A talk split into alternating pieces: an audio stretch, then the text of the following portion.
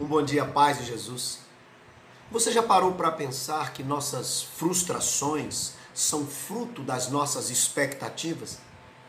Às vezes esperamos uma reação de alguém ou não esperamos e acontece diferente.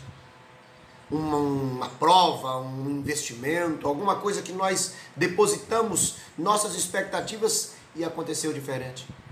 Até mesmo na relação com Deus, esperamos tanto algo, quando acontece diferente, nos frustramos e sofremos.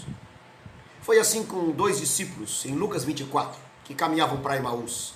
A Bíblia diz que eles estavam cabisbaixos e sofrendo, mas o próprio Cristo se aproximou e passou a caminhar com eles e perguntou sobre o que falavam. E eles disseram: És porventura o único que estando em Jerusalém não sabes dos últimos acontecimentos? E Jesus perguntou quais. E eles disseram o que fizeram a Jesus, como nossas autoridades o pegaram, fizeram com que sofresse e entregaram à morte.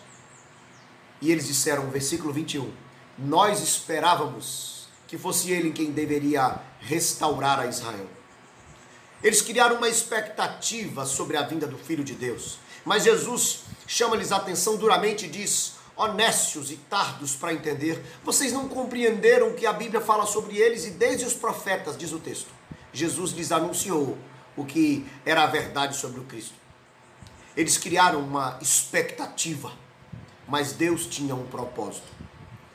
A expectativa deles era humana, limitada, egoísta.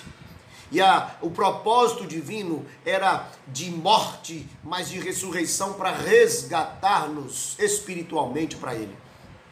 Sabe, queridos, os propósitos de Deus são maiores que as nossas expectativas.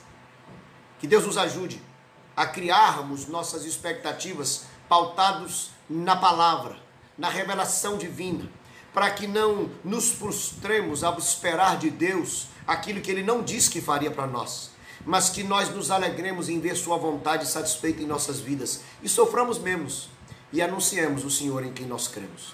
A Ele seja toda a glória. Um abraço na paz de Jesus.